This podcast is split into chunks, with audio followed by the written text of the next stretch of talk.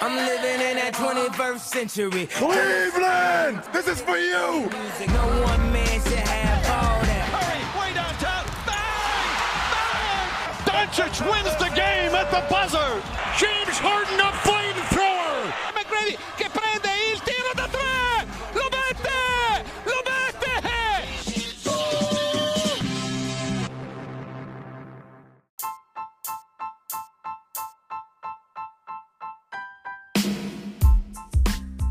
Buongiorno a tutti, puntata numero 92 del podcast di basketcaffè.com. Un saluto dal Fuma e un saluto non a Dirk che beato lui è alle Canarie per queste vacanze di Natale, ma ritorna con, eh, con noi un, un collega, soprattutto un amico, Stefano Salerno del sito di Sky Sport NBA. Ciao Stefano. Ciao Davide, grazie dell'invito. Assolutamente un piacere averti, averti rinvitato, anche perché eh, ci eravamo sentiti qualche mese fa per la puntata pre-draft e quindi torni eh, proprio eh, nella puntata pre-natalizia perché facciamo un po' il punto su come questi giovanotti di cui eri informatissimo pre-draft hanno fatto questo primo scorcio di, di regular season NBA. Eh, prima cosa che ti chiedo così in generale l'impressione senza stare a, poi eh, entriamo a parlare dei singoli, ma così generalmente che, che, impressione ti ha dato fino adesso questa classe draft? È una classe draft che ha in parte confermato quello che avevamo detto già a giugno e soprattutto con diversi giocatori, poi come hai detto tu magari ne parliamo dopo,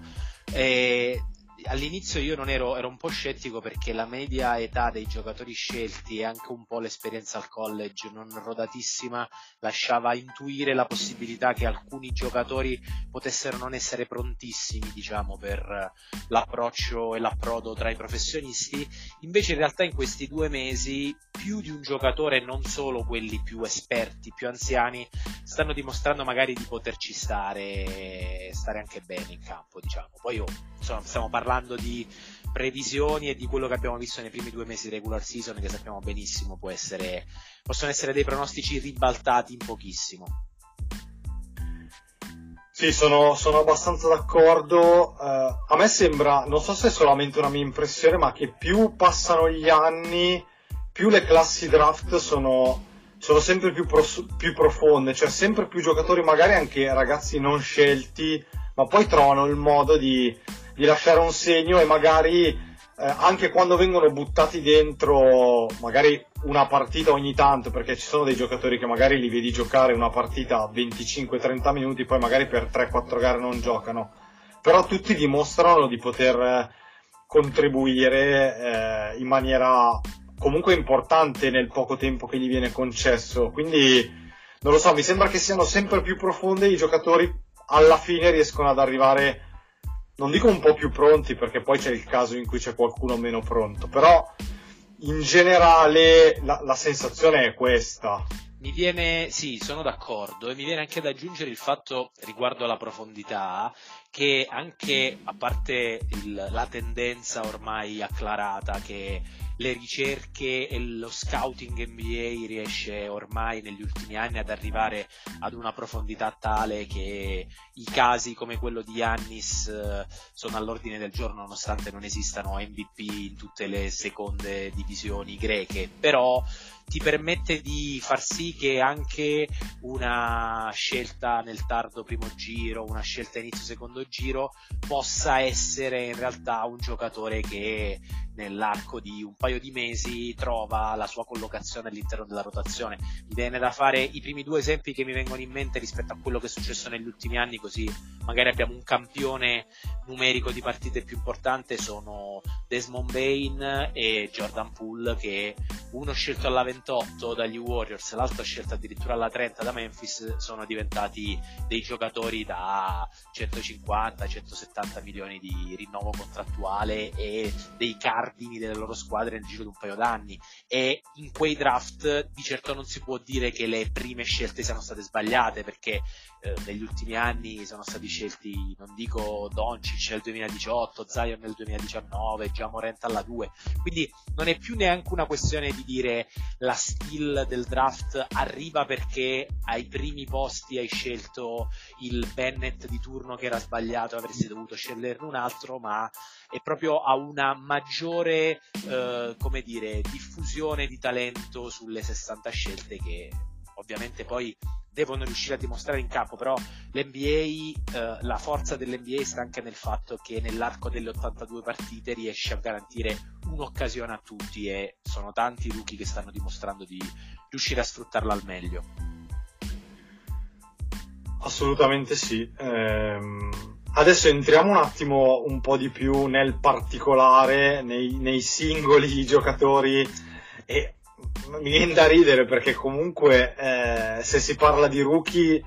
il primo nome con distanza su tutti gli altri e non lo diciamo ovviamente per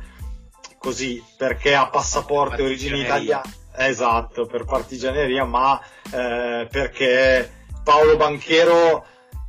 sembra molto di più di un, di un normale rookie. E proprio al di là delle cifre eh, e l'impatto che ha sul campo è, è, incredibile. Non mi ricordo se noi avevamo detto o tu avevi detto in quella famosa puntata che sarebbe andato alla 1, non credo, perché poi le sensazioni era no. che sarebbe andato alla 3 per Houston. Il pronostico di quella puntata era che sì, alla 3 per Houston perché registrammo due o tre giorni prima del draft sì. era la tendenza e le sensazioni confermavano Jabari Smith Jr. alla 1 e Banchero alla 3, poi invece le cose sono andate in maniera diversa. Ecco, però veniamo a Banchero. Eh, I Magic eh, poi hanno vinto 7 delle ultime 8 partite, se adesso ho perso il conto al momento sì, che sì. registriamo. Comunque lui viaggia praticamente a 22 punti di media con, eh, con 7 rimbalzi e 4 assist eh, però credo che sia l'impatto che abbia sulla squadra e come sta in campo, cioè, non sembra uno di 19 anni ma sembra già uno star. Eh, tu che idea ti sei fatto? Perché poi mh, mm, credo che eh, insomma io, io, faccio un po' fatica davvero a giudicarlo perché sono assolutamente sorpreso, non mi aspettavo questo tipo di, di prontezza all'NBA. Allora, ripartendo da quello che abbiamo detto, se ci fosse stato il reale sentore che Banchero potesse da subito avere questo impatto, quando ci siamo sentiti nei giorni prima del draft non ci sarebbe stato dubbio sul fatto che sarebbe stato lui la prima scelta. E, e, e, la conferma del fatto che i Magic alla fine hanno fatto la scelta giusta sta nel fatto che lui a Duke nell'ultimo anno aveva già fatto vedere eh, ottimi spunti per quel che riguarda sia la capacità di giocare sotto pressione che era qualcosa che gli era già capitato di fare nel corso della sua diciamo, carriera scolastica, ma soprattutto doti di leadership, di playmaking, capacità di essere un, un leader che organizza ciò che gli sta attorno e dal mio punto di vista, diciamo soprattutto nelle prime settimane, la fortuna per Banchero è stata quella di ritrovarsi in un roster che non aveva eh, giocatori che avessero il pallone in mano perché Cole Anthony, Markel Fulz erano tutti inizialmente infortunati. Quindi lui ha avuto la possibilità nelle prime partite letteralmente di fare quello che voleva perché aveva il pallone in mano. Nel momento in cui poi eh, i Magic sono riusciti a riorganizzare il quintetto proprio perché Markel Fulz, Markel è tornato, con Anthony Idem è in, sfruttato diciamo, in uscita dalla panchina, l'impatto che Banchero è riuscito ad aggiungere al suo gioco lontano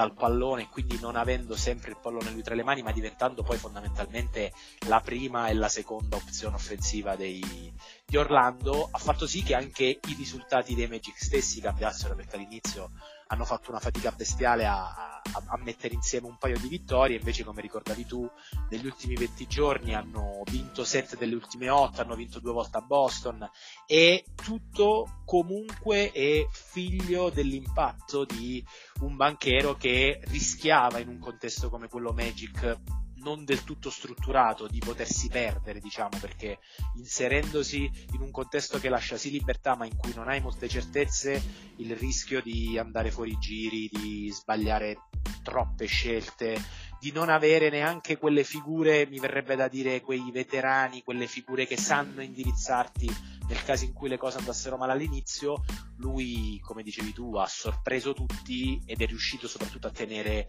la, la barra dritta, è riuscito a, ad avere impatto positivo da subito e Orlando ne sta traendo enormi benefici, forse anche prima del previsto, visto che se quest'anno i Magic perdessero qualche partita in più non sarebbe così male per loro, visto quello che si sceglie a giugno l'anno Eh, prossimo. E poi quello ne parleremo a giugno del 2023. Quella è già una puntata, già. Quella è già una puntata. Quello è No, l'appuntamento. No, un'altra cosa che volevo chiederti su, su Banchero, eh, appunto, che fosse il più pronto, eh, lo avevamo detto già all'epoca, cioè che tra Holmgren e Smith, che erano i primi tre scelti, di sicuro era il più pronto. Che fosse così pronto, magari no, oltretutto, eh, torno un attimo sui numeri, perché insomma, un giocatore che di 19 anni che va a 20 o più punti per 20 gare su 26 giocate e solo una volta non è andato in doppia cifra, cioè eh, è davvero qualcosa di, di incredibile. Cioè, eh, forse con il- l'impatto, non so se ti viene in mente un altro rookie di questo, di questo impatto, perché poi i paragoni sono con, con Zion, con LeBron, proprio a livello di, di- proprio di numeri eh, di numeri puri. Non so se siamo a quel livello lì, però è incredibile. A livello di numeri, eh, il dato che citavi tu è replicato, è l'unico ad esserci riuscito insieme a Zion e a Michael Jordan, che fa sempre effetto dire il rookie come Jordan. Però in realtà più che il, il paragone con il singolo giocatore, quello che è un po' il filo conduttore che hanno sempre dimostrato in campo i vari Jordan, eh, LeBron, lo stesso Zion quando ha esordito da rookie è la facilità nel mettere insieme dei punti, nel senso che oltre il- la predisposizione, la leadership, Banchero non ha minimamente subito il salto tra i professionisti e l'impatto contro difese molto più muscolari, contro avversari molto più atletici. Prima che iniziassimo la registrazione parlavamo dei liberi di Banchero, cioè Banchero va in lunetta più di otto volte a partita e il dato impressionante è che sono tira gli stessi liberi che tira Jason Tatum e addirittura ne tira più di Zion, Kevin Durant, Damian Lillard, Devin Booker e Nicola Jokic, cioè quando si dice la stagione di Banchero è potenzialmente una stagione da all star, il senso è quello, nel senso che il tipo di eh, attenzioni che riceve dalle difese avversarie e di eh, capacità di sfruttare a suo vantaggio ciò che la difesa gli concede è quella.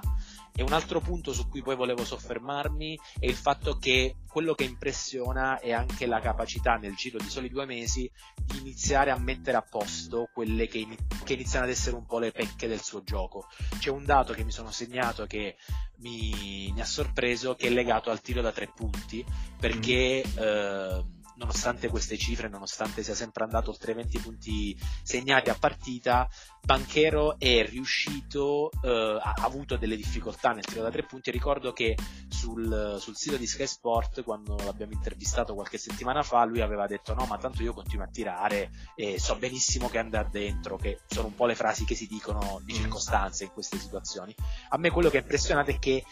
tolta la partita di questa notte da 1 su 4, nelle ultime 4 gare Banchero ha segnato 24 triple. Cioè ha segnato le triple che segna uno Steph Curry, le triple che segna un Lillard. Non è quello il suo pane quotidiano, ma è incredibile come lui riesca contro Boston al TD Garden alla sua seconda partita in,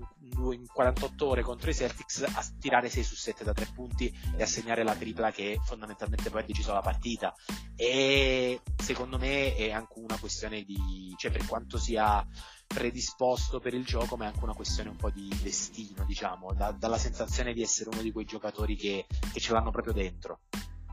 Sì, evidentemente il TD Garden gli piace perché ha fatto 9 su 13 in, eh, in due gare da tre sarà più punti. vicina alla linea da tre punti Esatto, esatto. Il canestro è un pochino più largo, il, eh, il cilindro magari è un pochino più largo. Eh, no, domanda secca su, su Banchero per chiudere su di lui. Non ci sono discussioni sul fatto che sarà rookie dell'anno o magari, non lo so, eh, per qualche allineame- allineamento di astri particolari non vincerà questo premio. Al, al, momento sembra non esserci storia, più che altro non, sicuramente per meriti suoi, ma anche perché eh, è, è stato prima scelta assoluta di un draft in cui lui è una tipologia di giocatore oggettivamente diversa da, dagli altri che sono stati scelti e dagli altri di cui magari parleremo che hanno caratteristiche e impatti diversi dal suo, nel senso che al momento l'unico rookie che riesce diciamo a livello numerico a stargli dietro è Ben Maturin ma che ha un, uno spessore diciamo completamente diverso, è un giocatore che Indiana sta sfruttando al meglio ma che esce dalla panchina, che ha enormi compiti difensivi, che ha un percorso di crescita davanti diverso rispetto a quello di Banchero, cioè eh, non è un draft, mi viene da dire, come quello che del 2019 di cui parlavamo prima, in cui già Morant parte fortissimo e poi rientra Zion Williamson a gennaio dopo l'infortunio all'inizio e quindi non sai quello che Zion riuscirà a portare in campo. In questo caso al momento Banchero sembra strafavorito. Visto che l'hai accennato, eh, parliamo un attimo di, di, Ben Maturin che insomma fin dal, dall'immediato post draft aveva fatto vedere una certa personalità dicendo che insomma lui era il migliore di tutti, che non temeva confronti nemmeno con, eh, con LeBron James, ecco appunto la, la, la, faccia tosta non gli manca, sfiore 18 punti di media. Eh, un po' mi ha sorpreso perché francamente eh, chi sapesse far canestro lo si sapeva, magari no, non così, considerato che poi appunto gioca in una squadra in cui non ha così tanto il pallone in mano, visto che c'è eh, Tyrese Liberton, però eh, su di lui, lui probabilmente è, è, andato più delle aspettative che, che appunto c'erano. Lui è andato, sta, sta, dimostrando più di quello che ci si poteva aspettare da lui come impatto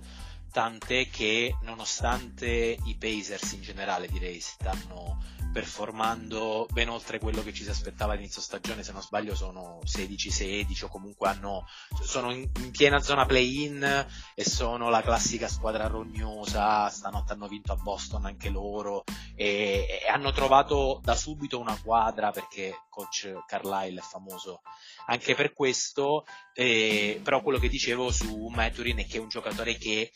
ha trovato il suo spazio in uscita dalla panchina e eh, nonostante il suo impatto inizialmente sia andato oltre le aspettative, quello che io ho notato e quello che eh, leggevo in questi ultimi giorni più che altro è che nella, nel post Thanksgiving, dalle partite giocate dopo il Thanksgiving, le sue percentuali stanno iniziando a scendere, mm. ma a scendere in maniera, eh, n- non è un ritorno alla media, ma è, stanno iniziando a scendere nel senso che sta iniziando a fare un po' di fatica, nel senso che da quello che, che ho segnato tira con il 24% da tre punti da dopo il Thanksgiving ad esempio. E all'inizio avevo pensato, eh, il discorso discorso che si fa sempre quando si parla dei giovani, il classico rookie wall, un giocatore che non è abituato alla frequenza di partite NBA, che inizia a soffrire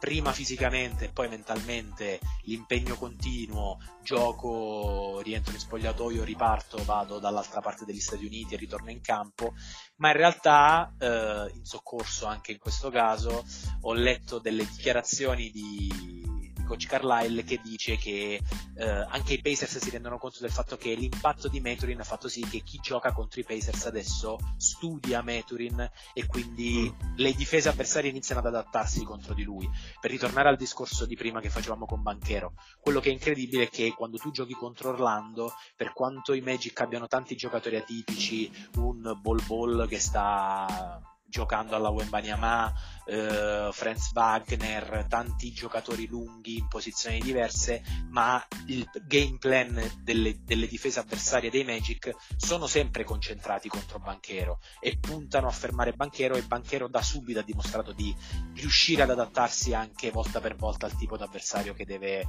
che deve affrontare. Meturin adesso ha, inizia ad avere questi problemi, che è normale che ci siano, ma questo non toglie il fatto che un giocatore della sua solidità poi è un giocatore che riesce ad avere impatto anche in difesa, ma in una squadra che ha già una cultura difensiva, nel senso che con sì. tutto il rispetto per i Magic, l'impostazione difensiva dei Magic mi sembra molto quella di una squadra che pensa dobbiamo fare un canestro in più degli avversari. Invece i Pacers iniziano ad avere già una cultura diversa e lui è anche un giocatore di sistema sia in attacco che in difesa, che è un pregio enorme per quella che è l'NBA di oggi, quindi è, è, oggetti- è con merito, mi verrebbe da dire, il secondo miglior rookie di, di questi primi due mesi. Sì, sì, decisamente sì, anche se come facevi notare tu ho aperto la, la pagina su, la sua pagina su ESPN ed è evidente come tra ottobre, eh, da, da, ottobre passi dai 20 punti, poi scende a 18 a novembre, adesso siamo a meno di 15 a dicembre, soprattutto le percentuali sono veramente mm, crollate, siamo passati dal 43 al 38 da 3, adesso siamo al 22% a dicembre con lo stesso numero di tiri, quindi vuol dire che eh, si sta facendo decisamente fatica. Eh, in generale Indiana a dicembre sta facendo un po' di fatica, quindi eh, anche lui subisce un po', un po l'impatto della squadra. Ecco, non so se vuoi aggiungere giusto una, una cosa su, sull'altro rookie che sta facendo bene per i Pacers, un po' sorpresa che è Andrew Nembart, che tra l'altro ha segnato anche un tiro allo scadere per battere i Lakers, si è inventato una partita clamorosa per battere gli Warriors al Chase Center, quindi probabilmente già la sua stagione è da ricordare così. La sua stagione è già andata oltre ogni più rosea aspettativa e secondo me il caso di Nembard che hai fatto bene a citare eh, racconta bene un altro degli aspetti importanti da tenere in considerazione ogni volta che si valuta l'impatto di un rookie e in generale la stagione di un rookie, ossia il fatto che spesso la, la, valutazione del singolo giocatore non può prescindere dal contesto nel quale viene inserito. Il, l'impatto di entrambi, sia di Meturin che di Nembard, è figlio inevitabilmente del, dell'organizzazione di cui parlavamo prima dei Pacers e più in generale anche del fatto che eh, giocare senza pressioni perché non c'è l'urgenza di vincere da una parte è una, una grande opportunità per dei giocatori che devono mettere in mostra le loro eh, capacità. Al tempo stesso però ritrovarsi eh, senza alcun tipo di indicazione, senza guida, in un contesto un po' più confuso, tanto dopo magari eh, parleremo sicuramente dei Rockets o anche dei Thunder, squadre che sì. hanno, hanno una, un'impostazione di squadra ancora non del tutto chiara eh, è inevitabile che eh, in quel tipo di contesto si faccia più fatica. Nembard è stato bravissimo a cogliere al balzo l'opportunità, poi quel canestro con i Lakers in quella partita che eh, ricordo perché ehm, quando eh, la, la notte NBA il, eh, le partite dei Lakers in casa sono sempre quelle, diciamo, per chi si sveglia presto la mattina, le più facili da seguire perché e mentre... qua c'è qualcuno che si sveglia presto la mattina, non, non sono io tra i due. e qui c'è qualcuno che si sveglia, ma la cosa comoda è che eh, mentre cerchi di capire che cosa è successo nelle partite della giocata ad est, quelle ad ovest stanno ancora giocando. Sì. Quindi inevitabilmente, soprattutto nella gestione di X partite, che di solito quell'X varia tra le 9, le 10, le 11 partite, cerchi sempre di iniziare a fissare dei punti. E di quella partita mi è rimasto in mente il fatto che i Lakers sembravano in controllo, io lo stavo guardando, quindi il discorso era nel titolo ci sarà i Lakers battono i Pacers. E poi invece in realtà no. le cose sono andate in un altro modo e quel tipo di giocate lì ti danno una consapevolezza, ma io sono abbastanza convinto del fatto che la partita contro gli Warriors poi, se non sbaglio, qualche giorno dopo, sempre nella lunga trasferta ad ovest dei Pacers, sia proprio figlia di quel tipo di, come dire, di forza e di convinzione nei propri mezzi che ti danno giocate del genere. sì, sì, poi lì era, aveva ormai preso l'aria della California e aveva trovato il suo posto. È andato avanti. Tra l'altro è un giocatore che aveva giocato a Gonzaga, quindi è conosciuto, però in sede di, in sede di pre-draft non era un nome tra quelli diciamo più, eh, così, più chiacchierati o comunque quelli un pochino più croccanti, no, era... passami il termine, non era molto, molto citato Nembar e invece e invece è diventato uno di quelli che, come dicevamo prima, nei draft, come hanno già dimostrato i draft degli ultimi anni, riesci a trovare giocatori che stanno in rotazione dopo due mesi, anche non chiamandoli lotteri, diciamo. Uh, dietro a Banchero il giorno del draft è stato scelto Chet Holmgren che però uh, come, come, sappiamo è out for the season, fuori per la stagione per infortunio. Eh, quindi il, il, diciamo così, il rookie di riferimento degli Oklahoma City Thunder è diventato Jalen Williams, che è un altro di quelli che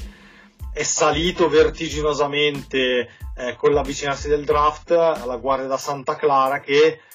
è un giocatore molto particolare, un, diciamo non comune, una guardia che non tira praticamente da tre punti, eh, però è un giocatore che con grandi prestazioni, si è anche conquistato il titolo di mm, rookie del mese ad Ovest, correggimi se sbaglio, sì. e, e, che comunque è riuscito anche lui a far notizia, pur nella squadra di Shea Gilgius Alexander. È riuscito a ritagliarsi un posto di fianco a, mi verrebbe da dire, due giocatori ingombranti come Shea Gilgius Alexander che quest'anno ha deciso di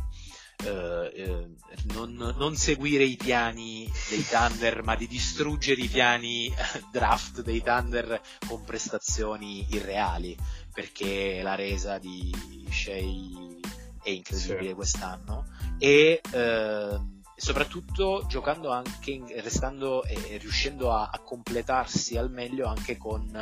eh, Josh Giddy che è l'altro mm. giocatore eh, atipico diciamo dei Thunder che eh, oltre ad essere un playmaker sovradimensionato è anche un giocatore che spesso e volentieri occupa delle posizioni diverse rispetto al solito del campo e rispetto a quello che di solito fanno i giocatori che dovrebbero portare palla dall'altro lato, lui invece va sempre a rimbalzo, eh, riesce a mantenere una presenza in area anche non essendo il migliore dei penetratori, mettiamola così, e invece Jalen Williams è riuscito in parte, eh, lo avevamo detto, facciamo la parte di quelli che a giugno avevano già anticipato che, però diciamo che ci aspettavamo il fatto che quella, la risalita a cui tu facevi riferimento era legata soprattutto al fatto che eh, oltre ad essere un giocatore che, de- che, ha dei punti nelle mani, era un giocatore che anche al college aveva dimostrato enorme maturità perché, come hai detto tu, è un atipico che non ha le caratteristiche solite del role player,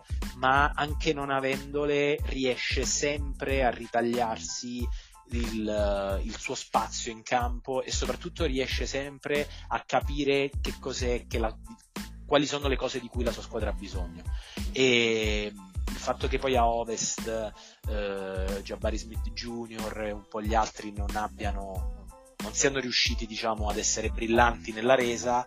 lo ha portato a vincere un premio che a guardare le cifre uno direbbe vabbè un giocatore che viaggia più o meno sui 10 punti di media eh, vuol dire che non c'era tanto di meglio e, e hanno premiato lui. In realtà paradossalmente i Thunder che ovviamente all'ultimo draft hanno puntato forte su Chet Holmgren e scopriremo dall'anno prossimo se, se, hanno fatto la scelta giusta si ritrovano in casa l'ennesimo potenziale prospetto di livello. Lasciami dire però perché io sono un, un forte critico dei Thunder non tanto per il tanking sfrenato quanto per la continua attesa che a mio avviso poi ogni tanto porta a bruciarli questi giocatori. Quindi sì. se, se, sei un, un all-star, perché possiamo dirlo adesso come Shegildius Alexander, riesci a mantenere il tuo rendimento. La mia paura è che messo a bagnomaria in una squadra che continua diciamo a tergiversare come i Thunder, la paura e che anche un talento come Jalen eh, Williams potrebbe risentirne nel corso della regular season, diciamo. Sì, sì, sono d'accordo, nel senso che mm, non tanto su Williams quanto sul discorso Thunder che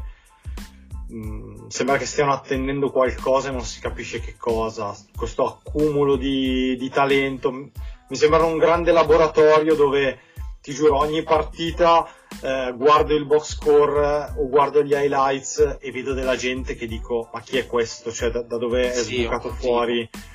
E così si fa, si fa un po' fatica. L'unica cosa che notavo sulle cifre di, di Jalen Williams che mi ha, mi ha abbastanza stupito è che tra i primi 15 rookie per, per utilizzo è quello che tira meglio dal campo in generale, cioè tira col 51%, vabbè poi c'è Jalen Duren di cui parleremo che però è un lungo e, e, prende anche dei tiri abbastanza diversi, che tira col 62%, però ecco, tirare col 51% per una guardia no, non è poco, uh, quindi vuol dire che poi è uno che va anche tanto al ferro, in effetti fisico e lunghezza delle braccia eh, lo dimostrano. Da qui anche il fatto che sia appunto, come dicevi tu, un giocatore molto atipico. E riesce proprio grazie a, a quelle dimensioni ad avere consapevolezza del vantaggio continuo che ha in campo. Uh, nelle partite dei Thunder spesso ci sono dei momenti in cui tu hai la sensazione che uh, scegli di Alexander giochi una partita e gli altri quattro ne stiano giocando un'altra e colui è uno dei pochi che quando è in campo a fianco a, al, al, compagno riesce a, a, ad avere, a, garantire quel tipo di certezze che poi i numeri che citavi prima eh, confermano, cioè un giocatore che è riuscito da subito a dare il suo, a, mettere da subito il suo mattone e a, dimostrare da subito di poter avere un senso. E,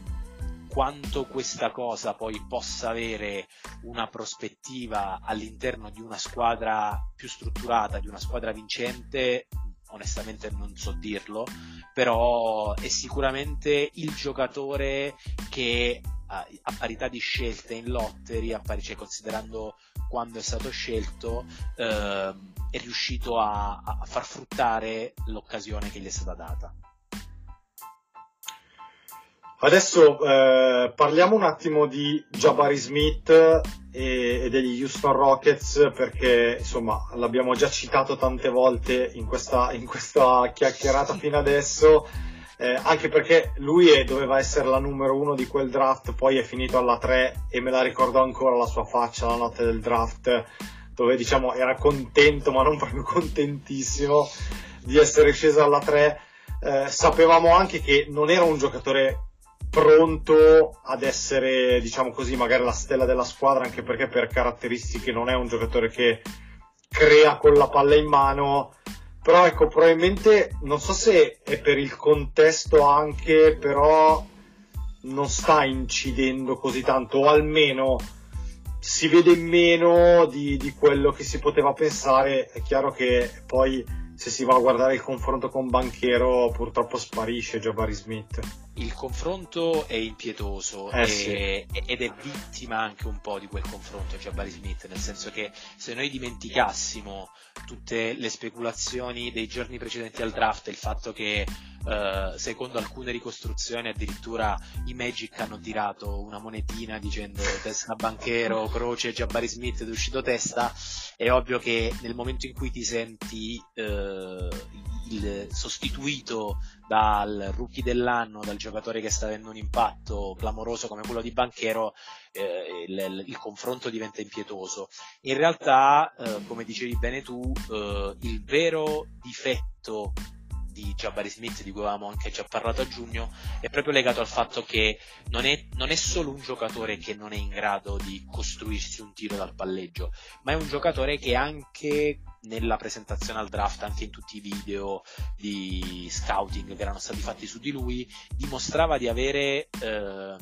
grosse difficoltà nella gestione del pallone in quanto tale, cioè proprio un giocatore che fatica a tenere la palla in mano inteso come palleggiare, proteggerla, quindi inevitabilmente in un contesto come quell'NBA quel tipo di giocatore diventa ancora più, diciamo, per quel tipo di giocatore diventa ancora più difficile eh, avere il coraggio, diciamo, di prendersi delle responsabilità con la palla in mano. A questo si aggiunge poi il contesto, quello che diciamo prima, cioè mm. eh, giocare a Houston e giocare a fianco di due giocatori come Jalen Green e Kevin Porter non aiuta, cioè, ma non aiuterebbe neanche Clay Thompson. Non aiuterebbe tu, tu dici che non aiuta a giocare il con migliore, due. con tutto il rispetto per,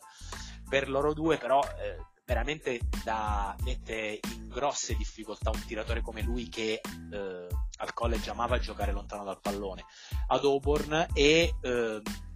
il suo rendimento che all'inizio è stato molto piatto ha avuto una, una piccola impennata diciamo ha fatto vedere ha dato dei segnali positivi a livello offensivo eh, a cavallo tra nella seconda metà di novembre, diciamo, ma adesso c'è una sorta di una nuova regressione anche per lui di capacità realizzativa. E ho segnato due cose su Jabari Smith che sì. mi hanno colpito. Uh, c'è un dato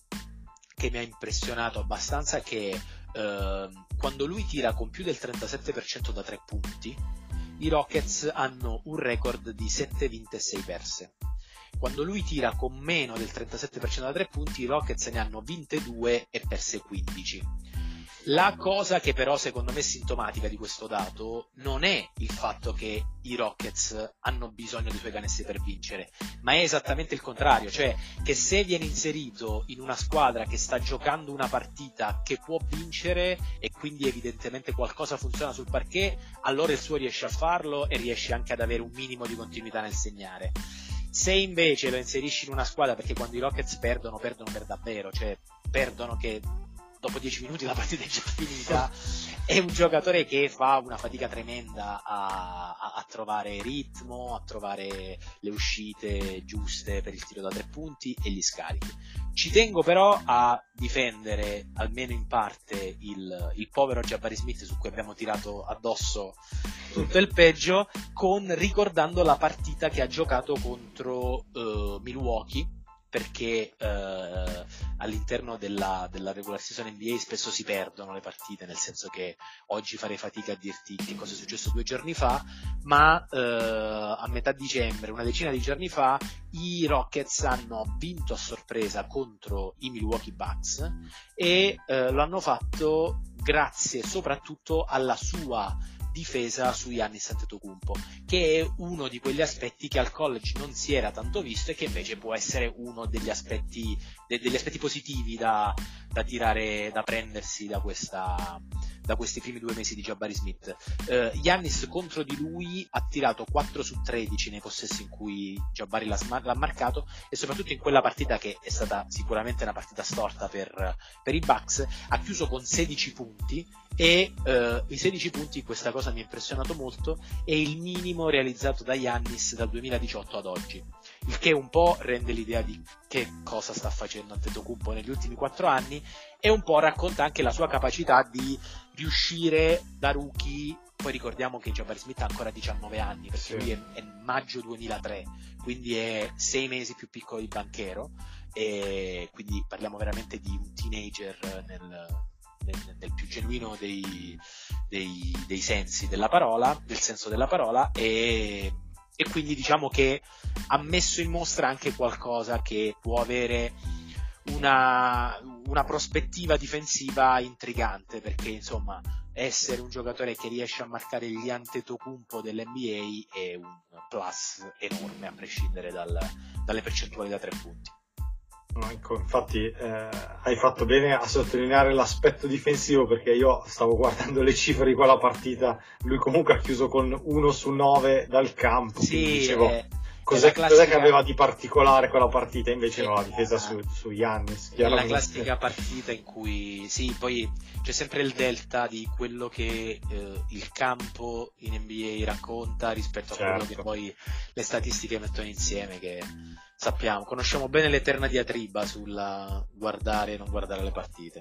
Sì, ecco, magari, magari fra tre anni eh, non sappiamo come sarà, però al momento pensare che Jabari mm, andasse, cioè sarebbe andato alla 1 e Banchero alla 3 fa abbastanza rabbrividire sì. vedendo quello che sta succedendo adesso. Eh, non so se vuoi aggiungere qualcosa sul compagno rookie di, di Jabari a Houston che è Tarison che praticamente eh, gioca 19 minuti, poco più di 9 punti, 5 rimbalzi. Eh. Un'altra grande presa dei Rockets è uno di quei giocatori che sta iniziando a ritagliarsi il suo spazio nonostante la fatica che si deve fare in una squadra così disfunzionale come, come, Houston, ma è il classico giocatore che nel momento in cui hai la, la, conferma visiva, quello di cui parlavamo prima, non guardi solo ai dati, ma guardi un po' di clip, guardi il modo in cui difende, l'impatto che riesce ad avere, è un giocatore che a livello di impatto e di energia che riesce a dare alla squadra, inizialmente eh, il paragone che mi veniva era quello con Dosunnu a a Chicago e in realtà sta anche iniziando a ritagliarsi un ruolo da giocatore che può avere un impatto in attacco. Se dovessi fare una previsione direi che un giocatore come lui è il classico giocatore che tra un paio d'anni potremmo ritrovarci tranquillamente in una rotazione NBA in una squadra che ha bisogno di un, un tiratore affidabile e soprattutto di un giocatore in grado di dare energia in difesa e di ma, ma, ma, parlo di squadre che puntano a vincere. Nel senso, la, la, okay. prospettiva, la, prospettiva, è quella, poi queste sono speculazioni che dovesse, qualora dovessero andare male, spero che tra due anni nessuno ricorderà. Vabbè, ma è tutto registrato, quindi... Quindi torniamo poi a registrarle. Esatto. Eh, no, vediamo in maniera un pochino più approfondita due giocatori che sono anche, sono anche legati, nel senso che eh, Keegan Murray è stato scelto alla 4 dai Sacramento Kings che hanno deciso di passare Jaden Ivy. Eh, stiamo su Murray, eh, più che altro perché è finito in una squadra, Sacramento, che a sorpresa sta andando bene e dove lui di fatto fa quello che ci si aspettava, cioè fa il role player di fianco a due stelle abbastanza chiare che sono Sabonis e Aaron Fox. Aggiungiamoci anche magari eh, Kevin Hurter e Malik Monk ma comunque fa appunto il role player e lo sta facendo bene. Eh, io ogni volta che lo vedo tirare lo vedo sempre far canestro e mi sembra che lui sia proprio il giocatore perfetto in quel contesto. Non diventerà probabilmente un all star non diventerà un uomo franchigia però mi sembra che i Kings abbiano fatto quella che viene definita in gergo la safe pick, cioè la scelta sicura. Questo è, è, uno dei grandi misteri di quello che è accaduto in questi due mesi, perché diciamo che se per i Kings era safe pick, per Keegan Murray inizialmente poteva non esserlo, perché di solito negli ultimi 15 anni quelli che sono finiti nel Tritacarne Kings non ne sono usciti sempre sempre al meglio. Eh, scherzi a parte, la grande, l'ottima stagione dei, dei Kings, soprattutto a livello offensivo, eh, perché riescono ad essere, a giocare il ritmo, ad essere una squadra divertente, ad essere una squadra dall'alto punteggio eh, e, e, dall'alta produzione offensiva, ha fatto sì che un Keegan Murray, come hai detto tu, una scelta sicura inteso come il giocatore d'esperienza. Prima dicevamo di, di Jabari Smith Jr. che ha che ha 19 anni, eh, Keegan Murray è un 2000, quindi ha già compiuto 22 anni, quindi anche pensare di paragonare la stagione di Jabari Smith e quella di Keegan Murray, stiamo parlando di due giocatori che hanno tre anni di differenza e si vedono tutti proprio nel modo in cui il Keegan Murray, il Keegan Murray di turno riesce ad incidere sul gioco dei, dei Kings è una bella scelta e soprattutto visto che tu li legavi mi viene da dire una scelta consapevole mm. da parte dei, di Sacramento che ha passato magari un giocatore che a differenza di Keegan Murray forse nel futuro può sperare se le cose vanno bene di puntare a diventare un all-star o qualcosa di simile come Jaden Ivey ma che era un giocatore che avrebbe inevitabilmente cozzato con Diaron Fox quindi eh, bravi i Kings per una volta possiamo dirlo nel, nello scegliere Keegan Murray e meglio per i Pistons che si sono ritrovati in mano un giocatore magari più forte in valore assoluto di Keegan Murray è un giocatore che eh, a Detroit avrebbero sperato di poter da subito iniziare a mixare al fianco di, di Kate Cunningham che però eh, salterà il resto della stagione perché eh, mm. a causa di un'operazione, a causa di un infortunio che lo terrà fuori per tutta la stagione, ma eh, questa paradossalmente, cioè la presenza di Jaden Ivey in campo paradossalmente diventa il lato positivo del, dell'infortunio di Kate Cunningham perché diventa un, una possibilità assoluta di prendersi in mano i Pistons che nei momenti di disperazione totale qualche settimana fa erano in mano a Killian Hayes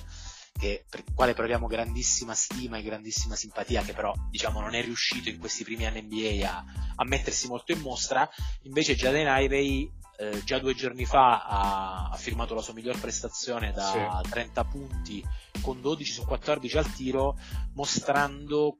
un'efficacia che eh, legata ad un giocatore con le sue caratteristiche, molto rapido, piccolo mi verrebbe da dire nel senso che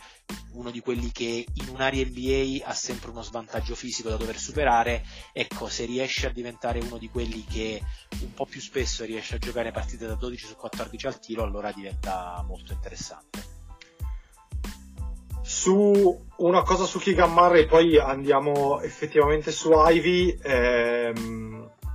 Murray è il, è il, rookie che tira di più da tre punti, è l'unico che tira 6 triple di media partita ed è anche quello che tira meglio perché sfiora il 39%, il migliore tra quelli che prendono almeno tre tiri da tre punti a gara. Ribadisco, non è un giocatore che io vedo mai mettere la palla per terra, ma è veramente una macchina in, in catch and shoot, quindi cioè, a maggior ragione nella squadra di Fox e Sabonis, cioè, mi sembra perfetto, giusto per chiudere il cerchio eh, appunto sull'ex giocatore di Iowa. È veramente il, uh, neanche un comprimario, è un, uno, un giocatore che ha già la capacità di essere gregario in quel contesto e eh, non tanto e non solo le percentuali da tre punti, ma proprio la, la qualità di, dei tiri che riesce a prendere eh, danno già la sensazione che qualora tutti i tifosi dei Kings a, all'ascolto possano fare gli scongiuri, ma qualora dovesse succedere l'impensabile, ossia che i Kings riusci- riescano a fine stagione ad arrivare ai playoff, eh, è uno di quelli che lo vedi già in campo, sai che può tranquillamente starci e giocare tranquillamente i suoi 25 minuti anche in post-season. Decisamente sì. Eh, tornando su Ivy, ehm, ma l'unica cosa che, che ti chiedo, eh, abbiamo già citato la sua parte da 30 punti, il fatto che sia, il fatto che fosse una sorta di eh, pseudo Jamorant, eh, lo sapevamo sia dal college a Purdue sia dal, dal pre-draft. Quello che mi sta un po' sorprendendo è che appunto in sede pre-draft si diceva che fosse diciamo l'accoppiamento con Kate Cunningham fosse, fosse perfetto, insomma il fit fosse corretto, quello giusto perché hanno caratteristiche diverse. Però a me sembra che tolto Kate Cunningham e lui a gestire il pallone, cioè è come se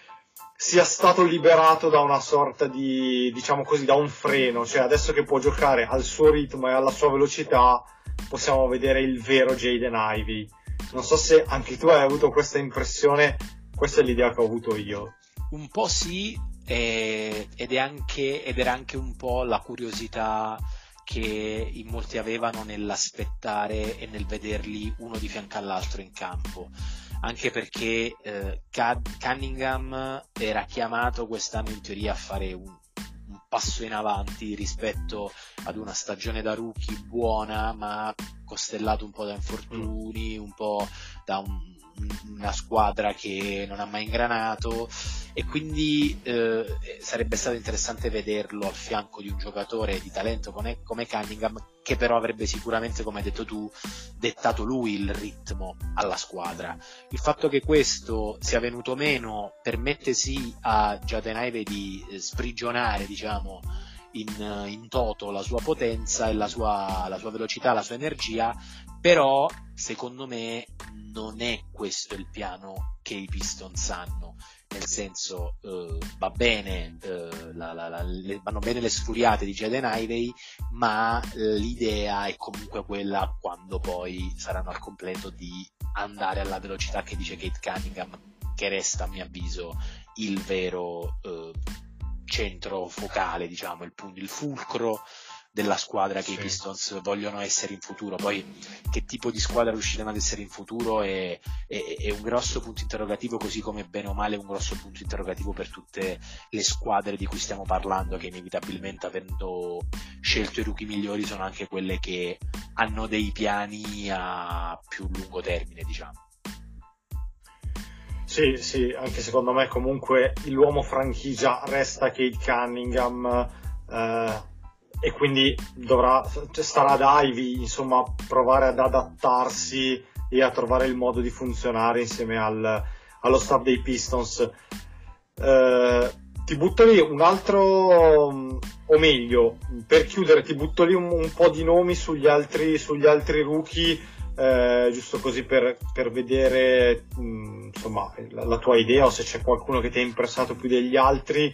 eh, ovviamente per restare a Detroit c'è Jalen Duren, il lungo, che come mi hai detto prima della puntata è uno dei tuoi, dei tuoi pupilli per, per, quello che sta facendo. Pupillo. Eh, poi mh, AJ Griffin di Atlanta, l'ex compagno di banchero a Duke, che si è anche fatto notare per due game winner sulla Sirena, per due canestri allo scadere. I salti di Shadon Sharp, che, eh, che è quello che a me veramente fa sempre impressione vedere. E poi ovviamente Simone Fontecchio, perché è vero che è un rookie sui generis, però sostanzialmente è una matricola e che insomma nei minuti veri, non dico il garbage time, ma nei minuti veri comunque ha fatto vedere qualcosina con la maglia di Utah. Quindi ti butto lì questi, però se ne hai altri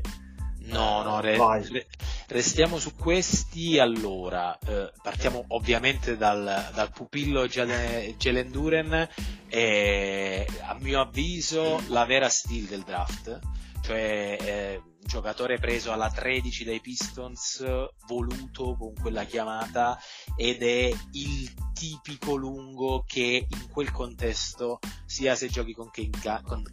con Kate Cunningham, scusami, sia se giochi con Jaden Ivey, eh, riesce sempre a darti quello che eh, la, la, difesa che gli chiedi, la capacità di esserci a rimbalzo. Mi dispiace perché nelle ultime sette partite era, aveva sempre preso 10 o più rimbalzi, quindi volevo dire questa statistica, ma stanotte i Pistons hanno straperso contro Philadelphia e ne ha presi solo 8. Quindi è venuta meno la striscia di partite, ma è nettamente il miglior rimbalzista a parte le battute del, del draft e mentre se parliamo del miglior tiratore di questo draft eh, le, la conferma anche in questo caso è arrivata per AJ Griffin che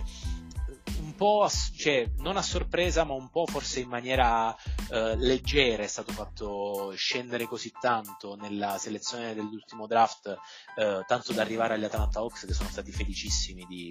di portarsi a casa un giocatore del genere, perché come dicevi tu ha fatto, oltre ai due buzzer beater eh, che danno morale, che servono, come diciamo prima anche per Nembard, in generale ha, oltre ad essere particolarmente adatto alla logica de- del gioco degli Atlanta Hawks,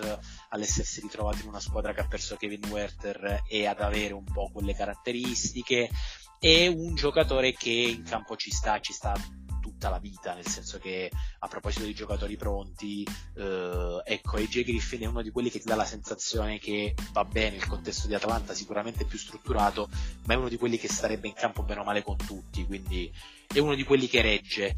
Su Shadon Sharp, che giustamente impressiona per atletismo e non solo per atletismo, eh, mi viene da dire quasi che c'era enorme attesa su di lui perché come avevamo detto già a giugno, lui praticamente ha passato l'ultima stagione pre-draft sì. giocando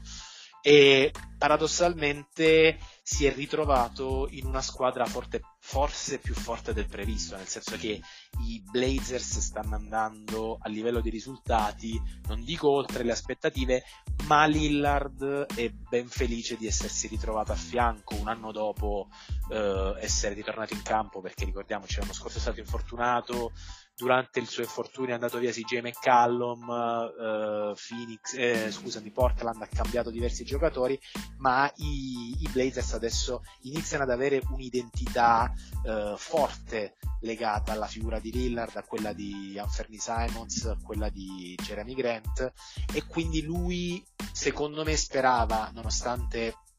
il suo si sapesse non fosse ancora pronto, sperava di trovare un po' più di spazio e forse potrebbe servirgli la possibilità di non essere chiamato da subito a giocare tanti minuti in campo per poi riuscire a, a sbocciare al meglio, diciamo, grazie a, alla possibilità di allenarsi e eh, l'ultima era Fontecchio, vero? sì, no, ti interrompo giusto un secondo su, su, Sharp, sì. su Sharp perché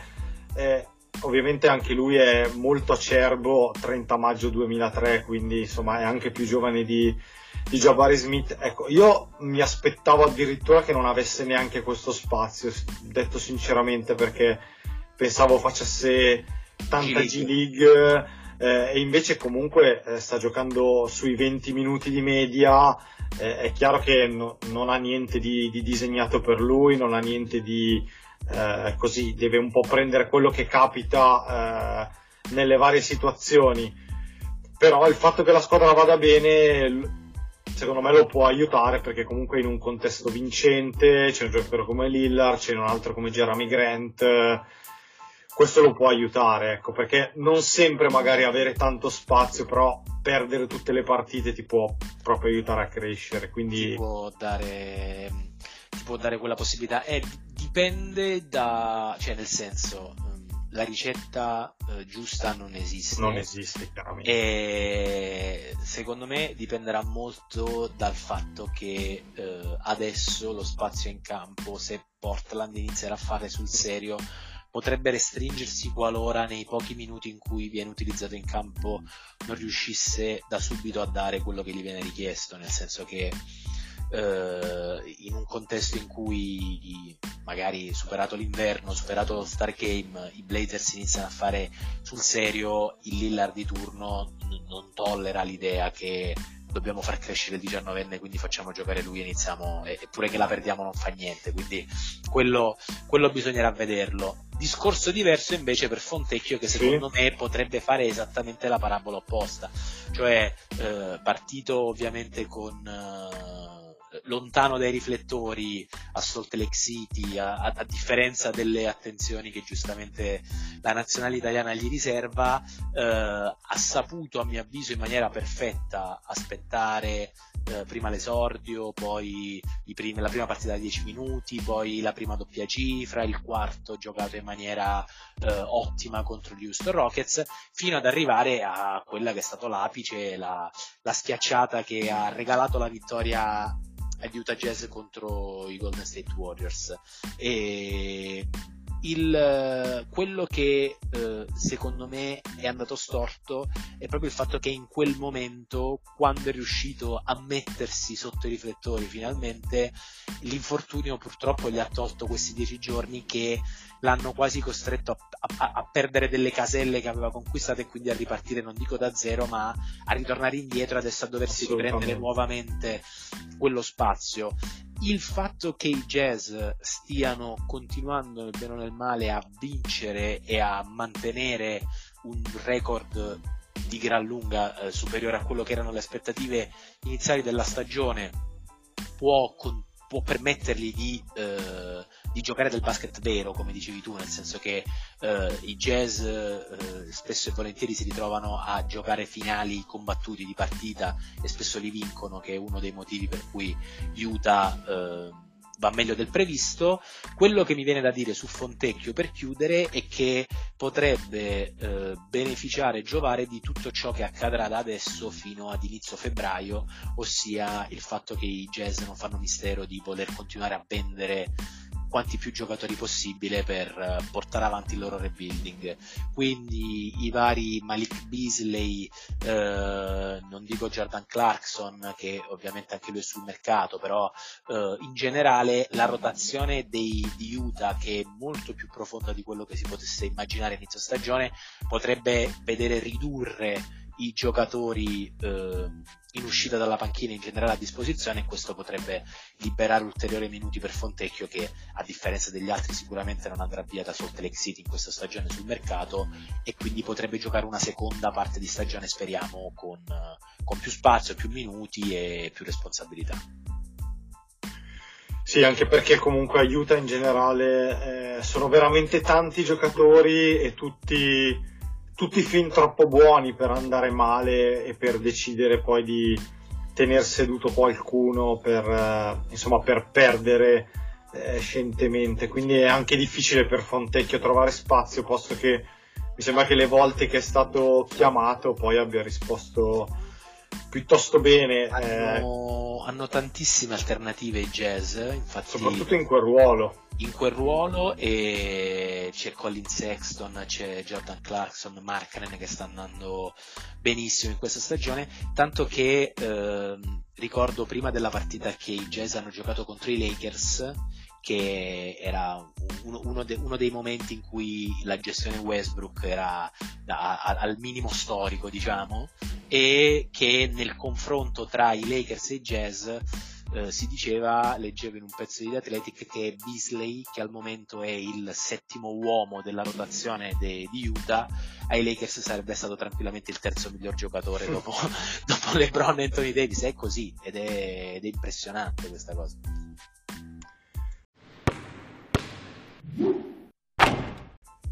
Io direi che dopo anche eh, questo, questo, appunto su, su, Simone Fontecchi e sugli Utah Jets possiamo chiudere questa puntata eh, sui rookie. Eh, quindi Stefano, io ti ringrazio del, del, della, della, chiacchierata appunto, poi magari eh, quando ci avvicineremo al draft sicuramente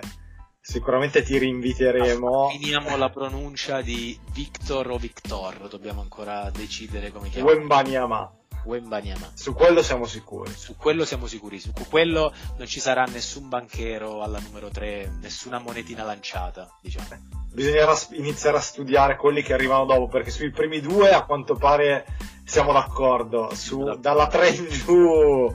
può succedere di tutto. Eh, no, grazie. Ovviamente tu sarai sul, sul sito di Sky Sport NBA com- come sempre anche a Natale, quindi sì. Come al solito. Come al solito, come al solito. Eh, niente, quindi grazie e tanti auguri di buone feste. Grazie, auguri anche a te Davide, alla prossima.